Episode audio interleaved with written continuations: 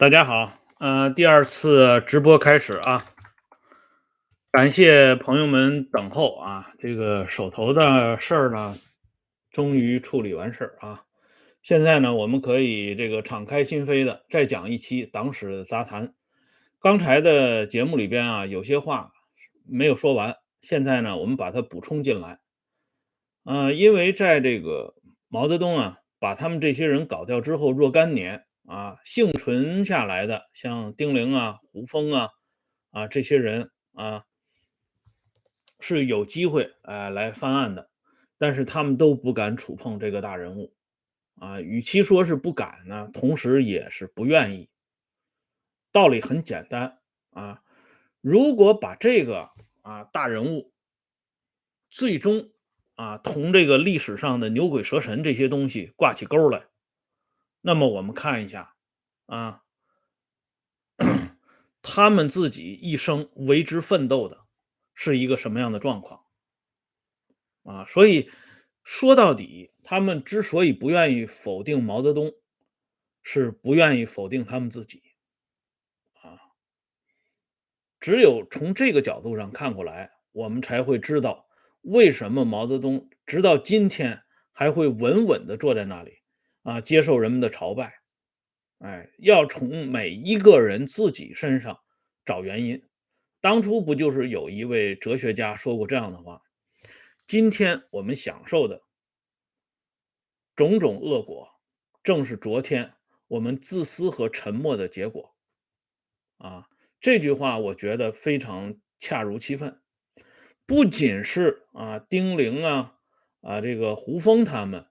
不敢这个直面这种现实，即便是邓小平、彭真他们这些手握大权、手握重权的人，他们也不愿意在公开或者是半公开的场合下脏痞啊、张痞毛泽东啊。你像邓小平，偶尔说那么一句两句，也不是对党外人士讲的，人家都是关起门来说话。而他接受外国记者采访的时候，他公开讲的是什么呢？如果没有毛泽东，他们还要在这个什么什么什么当中长期摸索啊。这里呢，我给大家举一个例子：二零一四年第四期的呃新闻学史料，这个新闻学史料上就向我们记载了当时这个丁玲挨整之后。周恩来、邓颖超夫妇的一番表演，以及丁玲晚年向中共中央进行申诉的时候，邓小平、彭真、陆定一这些人的表演。我们先来看一下周恩来的这个表演。一九五七年七月十四号，周恩来在紫光阁约见文艺界部分人士，召开这个座谈整风问题。丁玲也去了。啊，他跟周恩来握了手之后。丁玲发现周恩来的目光当中有一丝意外的神情，这个细节我以前跟大家说过，今天呢正好是应景啊，就说到这里了。所以丁玲啊，就是说他当时已经被内定为文艺界批斗的重点人物，周恩来早就知道了这个事情了，那周当然知道了，所以周恩来这么一个特别善于掩饰的人。在面对老朋友丁玲出现的时候，居然在神情当中有这么一丝变化，而这个呢就被非常敏感的作家丁玲给捕捉到了。但是当时丁玲也没有多想，也没有想到他身后的厄运会突如其来，他只是觉得周恩来这个神情不太一样。而接下来呢，这个邓颖超啊，这个人是怎么表演的呢？一九五七年，在批判罗峰和白朗的时候，曾经有一个揭发材料，说作家白朗曾经到邓颖超那里替丁玲澄清问题。就在这个时候，邓颖超的回答是：“难道说党错了吗？”以往呢，有一些公开史料说，这个邓颖超啊、康克清两位大姐曾经为丁玲说情。那么这份揭发材料就向我们展示出，至少在一九五七年的时候，邓颖超就已经表态了。难道是党错了吗？党不会出错的，啊！出错的只能是丁玲他们这些人，也必须是丁玲他们这些人。这里呢，我给大家介绍一个小细节：上个世纪五十年代初，胡风被打倒的时候，打倒之前，他的最好的朋友之一陈义门、陈守梅啊，就是诗人阿陇，已经先行被搞掉了。阿陇在呃被关在监狱里的时候啊，他给审讯人员写了一封信，时间是公元一九六五年六月二十三六月二十三号。他在这封信当中是这么写的：他说，从一九三八年以来，他陈守梅追求党，热爱党，内心纯洁而单纯。做梦也想不到会发生如此案件。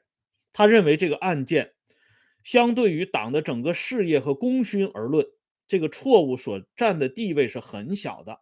党必须抛弃这个错误。啊，这就指出啊，党犯了错误了。至少在抓他陈守梅这件事情，党做的不对。但是这个错误很小很小。可是这封信递交之后两天。啊，两天以后，就是一九六五年六月二十五号，陈守梅死在监狱当中。啊，这个事儿啊非常巧啊，他写这封信之后，这人就没了。至于为什么没有了，还是用邓大姐的那句话：难道是党错了吗？哎。那么接下来我们再看啊，丁玲的这个申诉材料打到邓小平那里，这是最高当局了啊。邓小平呢，啊，没有什么态度啊。邓小平认为这个丁玲的意见有意见，可以让中宣部去了解啊。他这里呢没什么反应，这是一九五七年时候邓小平的态度。到了八十年代，邓小平是什么态度呢？邓小平干脆就不管了。邓邓小平对丁玲的在八十年代的申诉材料一概不闻不问。哎，而彭真是什么态度呢？彭真在一九五七年时候的态度啊，非常明确，不准翻案。到了八十年代，这个态度也没有改变过。丁玲的案子到一九八四年被平反，就是多亏了胡耀邦。胡耀邦主持公道，把这位延安出来的老干部的事情呢，做了一个简单的澄清和了断。啊，这里边呢，实际上就涉及到周扬、陆定一、夏衍这些人。这些人的嘴脸呢，这些年来啊，由于这个《炎黄春秋》的原因。啊，这个《炎黄春秋》这个杂志呢，一直以来啊，不遗余力的替这个陆定一、周扬、夏衍这些人遮羞，把他们这个《炎黄春秋》有一个副主编啊，这个人姓徐，具体的名字我们就不提了，大家搜一下都知道。据说呢，此公跟周扬的后代有交往啊，周扬的后人曾经把周扬的一些材料呢交给这位徐副主编，所以这位徐副主编经常在《炎黄春秋》上。为周扬呐喊，啊，再加上这个周扬身边的狗腿子顾湘等人啊，经常这个嘚吧嘚吧嘚吧啊，还有夏衍身边的一些狗腿子，经常给这个夏衍呢遮羞。陆定一也是一样啊，陆定一的子女呢，经常标榜自己的老爹在晚年啊，鼓动民主宪政之类的。其实呢，喊什么样的口号不重要。关键是看他这个人怎么样，他做的是什么，做的结果是什么。周扬、夏衍他们当初恶狠狠的出手啊，收拾丁玲、胡风、冯雪峰，他们直到晚年都没有说过一句道歉的话啊。而他们这些人呢，在晚年继续兴风作浪、拉帮结伙啊，包括这个张光年，作家张光年又叫光未然，《黄河大合唱》的作者。可是呢，他们非常会打扮自己，啊，给自己披上了一个马克思主义异化的外衣，让人觉得他们似乎呢是在向思想解放这个方向靠拢，但是他们本质上的东西丝毫没有任何变化，啊，呃，夏衍呢比周扬要狡猾，他主要是投靠了陈云和邓颖超，所以呢脸上光滑了很多啊。陆定一呢打着宪政民主的旗号啊，招揽了一些小生意，但是此公啊早年的这些恶劣的行径，却很少有人被披露出来。毛泽东对此呢其实非常清楚，他很清楚周扬、夏衍与冯雪峰、丁玲、胡风之间的历史夙愿。但是他一直按下不表，到了他准备在文艺界开刀祭旗的时候，他请周扬、夏衍他们出来，由他们出面做刽子手，狠狠地收拾胡风、丁玲、冯雪峰。这是毛一贯的手法。这就涉及到一个问题啊！我在昨天的节目里就跟大家讲，毛为什么把这个目标锁定在胡风他们这些人身上？一方面，他们与毛泽东的渊源极深，啊，在外界容易产生一种错觉，以为这些人是跟老大关系很近的人，平常是触碰不得的。这里呢，我给大家举个例子，刚才我给大家讲这个丁玲，在一九五一年，啊，整这个作家萧野木这件事情，同时呢，还讲到毛泽东在一个夏天去看望丁玲，啊，气喘吁吁的去看望丁玲。可是大家不知道，正是这本《红火与悲歌》的书里边向我们介绍介绍了，毛泽东在看望丁玲的时候，丁玲正在写批判萧野木的文章。用作者的话讲，丁玲批判萧野木是拿了尚方宝剑的。啊，萧野木写了一篇小说，就被高层认定是低级趣味，而丁玲呢，拔出尚方宝剑，直接砍向萧野木的脑袋。因此，当时一些作家呢，纷纷追随丁玲去批判萧野木，这是因为他们都知道丁玲与老大夫妇之间的关系不同寻常。可是，为什么这些不同寻常的人被老大搞掉了呢？这就涉及到老老大要搞掉他们的另一个层面，因为在每次掀起巨大的政治运动的时候，一定是要抓几只大老虎出来的。否则，群众就会认为这场运动不够力度。啊，鲁迅的那篇文章写得很好，暴君统治下的暴民，有的时候比暴君还要暴。啊，他们往往不满足于啊杀戮一般的这种啊人物，他们要看到大人物落马。为了迎合，当然也是为了老大的既定方针，所以大老虎会被经常推出来。斩首示众，丁玲、胡风、冯雪峰，尤其是后边的吴副市长，这都是文坛上响当当的大人物。而且像吴副市长在历次运动当中，那都是急先锋，都看到他批评别人的身影，看不到他挨批的身影。用老百姓的话讲，光见贼吃肉，没见贼挨打。那么好了，一九六零一九六六年来了。啊，这个贼终于挨打了。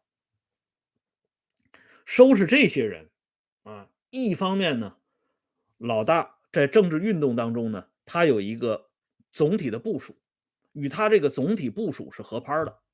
只有揪出这些大老虎，才能看出这场运动的必要性啊，否则老大一天信誓旦旦的跟大家讲，我们不搞第一次无产阶级文化大革命，那就是千百万人头落地。很多资产阶级的代理人正呼呼的睡在我们的身旁。结果呢，大家看到了啊，丁玲啊，胡风啊，冯雪峰，冯雪峰是长征干部啊，啊，他们都是资产阶级代理人呐，所以不搞革命行吗？那真的是要千百万人头落地的，哎。而另外一方面呢，这种翻手为云覆手为雨，让执行者、参与者都。站立不已啊，啊，都是心里都突突的。他们只有紧跟，只有匍匐在地，山呼万岁，否则下一个就是他们自己。嗯，所以啊，大家看一下，为什么会挑出这么几个人物当成靶子？这个原因也就在这里。那么接下来呢，我们就看他们的申诉材料递上去之后。包括他们自己也做了选择性的失明啊，像老舍的后人，他的家属宁愿承认啊，这个老舍是死于啊这个造反派之手，而不愿意回顾老舍的新剧啊。刚才我给大家举例啊，《炎黄春秋》上有一篇文章就讲过。一九五九年之后，老舍的一部话剧叫《新呃女店员》，在北京文呃北京人艺演出。这是老舍在北京人艺演出的最后一部剧。从此以后，一直到老舍去世，北京人民艺术剧院再也没有上演过他的新戏。啊，这是《炎黄春秋》的一篇回忆文章里边专门提到的。所以，老舍的家属们宁愿。无视这些事实，无视这些预兆，他们只相信太平湖的那天晚上是发生在造反派与老舍之间的恩怨纠缠上面。实际上啊，我们知道那位经常说来晚了，对老舍先生照顾不周，甚至在他嗝屁朝凉之前，还扶着栏杆问身边的保健医生说：“你知道今天是什么日子吗？今天是老舍先生的忌日。”可是，当老舍的求救信送到他手上的时候，他居然没有做正式的批示，只是把这封信转交给他的副手，即中央专案审查委员会副主任康生的手中。如果他真的想救老舍一下的话，他完全可以做出另外一番姿态。但正如邓大姐所说的那样，难道是党错了吗？党没有错啊。所以，他们必须选择选择性失失明。那么，到了结局之之际啊，只有两个人分别吐露了部分的实话。一个呢是胡风，胡风先生在晚年的时候，这本李辉所写的《胡风集团冤案始末》是最早向世人介绍胡风这个案子的公开出版物。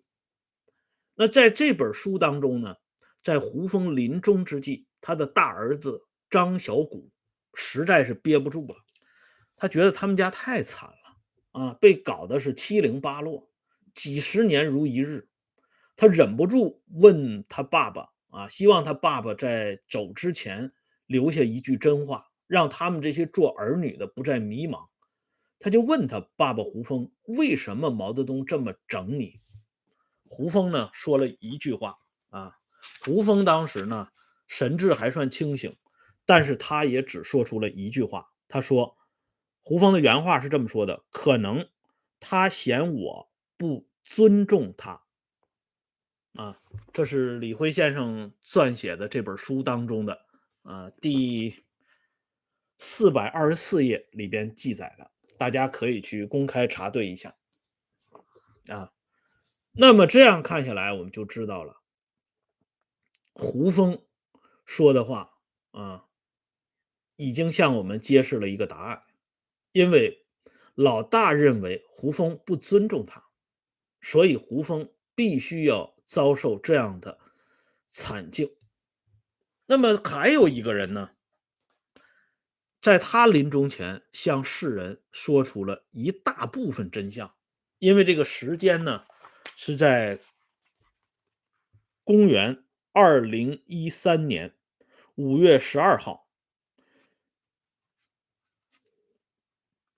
这个时候呢，啊，丁玲的丈夫陈明啊，已经是在弥留之际了，人呢也有点犯糊涂了。当时这个著名的知识分子、鲁迅的研究专家陈树余先生。去看望陈明老人，陈明呢错把陈树余当成了北大荒来的老朋友。这是陈树余先生写的一篇回忆文章，叫《有关丁玲的苦难叙事》，刊登在二零一四年的新文学史料里边。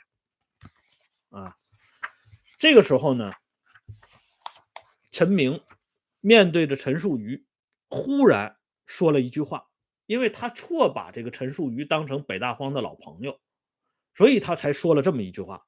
他说：“我和丁玲这一辈子是被一个人给害的。”陈树渝自己说了一句啊，他说：“我无师自通的回答，我知道你是指周扬。”陈明摇头说：“不是，是那个皇帝。”陈明的原话啊，是那个皇帝。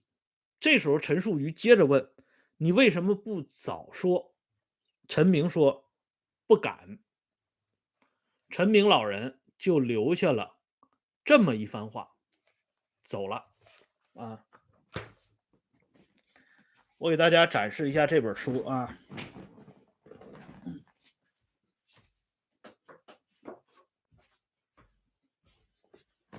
这本书是陈明老人晚年写的一本回忆录，《我与丁玲五十年》。这本书呢是由这个中国大百科全书出版社出版的，出版的时间呢是，我看一下啊，它这个具体出版的时间是二零一零年一月第一版，就是说陈明在二零一零年的时候，在出版这本回忆录的时候，都不敢涉及一个字。到那个皇帝的身上，而三年多以后，在他行将走完一生的全程的时候，所谓“人之将死，其言也善”，他误把陈素瑜当成北大荒的老友的时候，才说出了那句压在心底很久的话：“是那个皇帝。”因为他不敢说呀，哎，所以呢，我们。要记住啊，奥地利有个思想家，他曾经说过这样的一句名言啊，这句名言是很有名的，我给大家念一下啊。这句名言是出现在《炎黄春秋》二零一六年第一期上边，他说：“如果将权力赋予多数人，让他们规定少数人可以想什么。”可以谈什么，可以做什么，那么人类的一切进步都会就此终止。以往大家不是经常说吗？这个，这个，呃，民主这个话题吗？民主也会产生这样的结果啊！不要以为民主就是康庄大道，民主就是冠冕堂皇，就是一切光明的化身，不是这样的。所以。社会主义民主，它也有它民主的本质的一面啊！不要以为社会主义民主只是一个幌子，不是的，因为在社会主义民主当中也会出现啊，奥地利思想家米瑟斯所说的这番话。那至于资产阶级民主会怎么样，大家今天都有目共睹。所以，天底下的民主，在某种意义上讲。它都有一种你完全意想不到的结果，那就是会让人们产生恐惧啊！这种恐惧在陈明晚年留下的那两个字当中体现的最为突出，不敢；而在邓大姐说的那句话当中体现的更为突出。难道党错了吗？这句话翻译成白话就是：难道？大多数人都错了吗？就是这个意思啊。好了，那么这些话呢，我们今天呢，呃，讲了很多了啊，该说的不该说的也都说了。最后呢，还要提一句，提一句什么呢？就是在这场啊文艺界的兴风作浪的大运动当中，还是有漏网之鱼，或者叫幸运儿。这里呢要提到两个人，一个是作家沈从文，一个是老作家茅盾。啊，这个沈从文呢，他为什么幸运啊？其实也不算是幸运了。他的学生范增啊，给他贴大字报啊，揭发他呀，污污蔑他呀，这些事情大家从网上也都能看到啊，也被收拾过。但是相对于那些家庭支离破碎，以至于啊家破人亡的那些人比，他已经算是幸运了，至少啊，比起我说的拿了尚方宝剑砍向萧野木头上的这位萧野木先生幸运的多。萧野木一九七零年十月六号被人活活打死。他被人活活打死的原因是什么呢？因为他之前被打的大小便失禁，在十月六号这天，他突然又一次大小便失禁，所以周围看押他的人认为萧野木是准备用屎尿对抗中央对他的改造，于是呢，继续对他进行疯狂的殴打，最后呢，萧野木被活活打死，啊。这个大家看这本书里边，它有具体的记载，我就不详细跟大家说了。那么，相对于像萧野木这样的人，沈从文至少没有被打到大小便失禁啊，还能够正常吃饭，全然是因为沈从文很早就已经靠边站了啊，他没机会接触到那个层面，没机会与革命握上小手啊。所以昨天我们不说吗？谁距离革命最近？谁最容易被革命所惦念啊？打是亲，骂是爱啊！实在不行拿脚踹。所以革命惦念你的话，他会有一种非常亲热的表现形式的。当然，有些人可能也受不了啊。这样呢，我们接下来啊，再看矛盾。矛盾为什么也是比较幸运的？有的人或许说啊，矛盾名气大。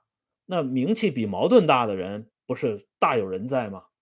啊，那郭沫若比茅盾的名气丝毫不小啊。可是郭沫若最喜欢的儿子就折在了文化大革命当中，对吧？伤其十子啊，伤其十子不如断其一指啊。这个话大家一听也就听明白了。但是矛盾呢，虽然把老伴儿给折了，可是他们全家都保全下来了。全然是因为矛盾早年与杨开慧的一番关系。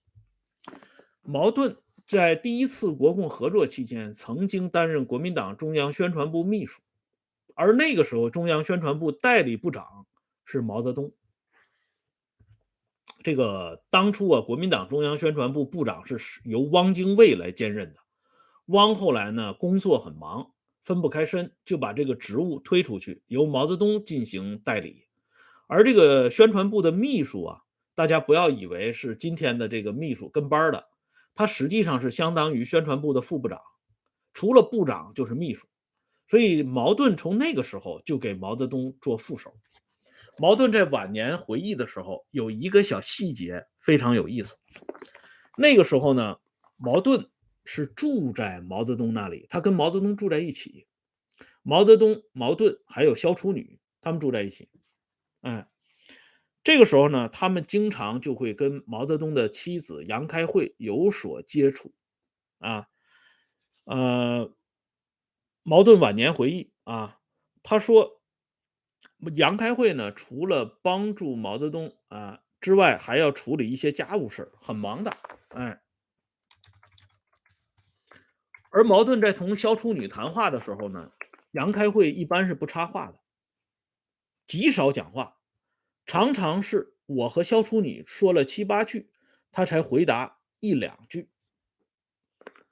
同时，我们通过矛盾的这个回忆录里边，我们发现一个刚才我说到的小细节，就是矛盾极少，甚至几乎是没有直接与杨开慧交谈过。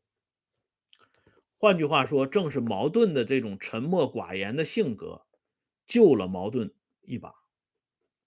啊，道理呢，我就不跟大家说了。这大家呢也应该都知道。李志随医生回忆录里边，就向我们解释过一个事情：他最担心他与江青单独在一起，引发一些流言蜚语。啊，这个在李医生的回忆录里边是有专门介绍的。在老大身边的这些人当中，老大唯一不忌讳的只有一个人，可以和自己的老婆待在一起啊，单独的待在一起，那就是周恩来。因为对于周恩来这个人到底是怎么个情况，老大比谁心里都清楚。当然，邓颖超心里也很清楚，所以老大呢不在意周恩来与江青单独在一起。剩下其他的男同志，对不起啊，你们都要注意分寸。只是矛盾这个人得风气之先，人家早在上个世纪二十年代的时候就知道要避讳啊，瓜田李下，有些话确实是好说不好听。正是因为与老大有过这样一番啊旧有的渊源，所以老大最终呢放过矛盾一马啊。矛盾晚年的一些情况，以前我的节目里边呢啊跟大家介绍过，我就不多说了。在本期节目的结尾之处，我给大家说两个人的回忆。这两个人的回忆，为我们能够看到老舍类似的悲剧的。发生会产生很多慨叹，啊，一个呢是英达的老爹英若诚的回忆。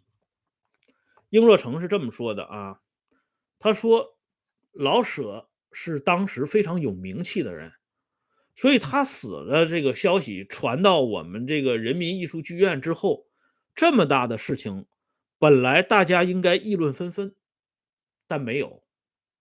这说明了一种精神状态，人意很复杂呀。英若诚的话呢，说的是点到为止，没有多说话啊。但是这句话本身也已经说的很清楚了。老舍的死以及老舍生前的这些表现，非但没有引起大家的同情和关怀。反而引出更多的麻木和冷漠，这就回到了我们刚才说的那个奥地利思想家说的那句话：当多数人可以选择对少数人进行约束的时候，他必然会出现这种情况。而欧阳先生呢，就是欧阳山尊老先生，他有一个回忆。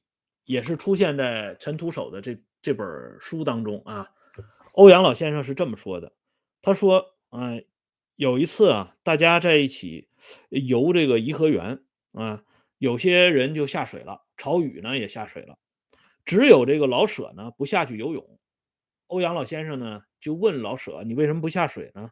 老舍说：‘我扎猛子下去，半天都上不来，上来以后又白又胖。’”他是开玩笑说的这句话，可是欧阳老晚年回忆的时候，他说：“没想到一句话居然成了谶语，一语成谶，说的就是这样。”后来老舍真的是一个猛子扎进了太平湖，等他上来之后，真的是又白又胖啊！这些悲剧呢，当我们重新回顾他的时候，我相信大家想到的场景绝不是老舍。又白又胖的身体。好了，今天的话题呢就说到这里，感谢朋友们上来支持和收看，欢迎大家关注“温相说时政”会员频道啊，周一到周日经常有更新。再见。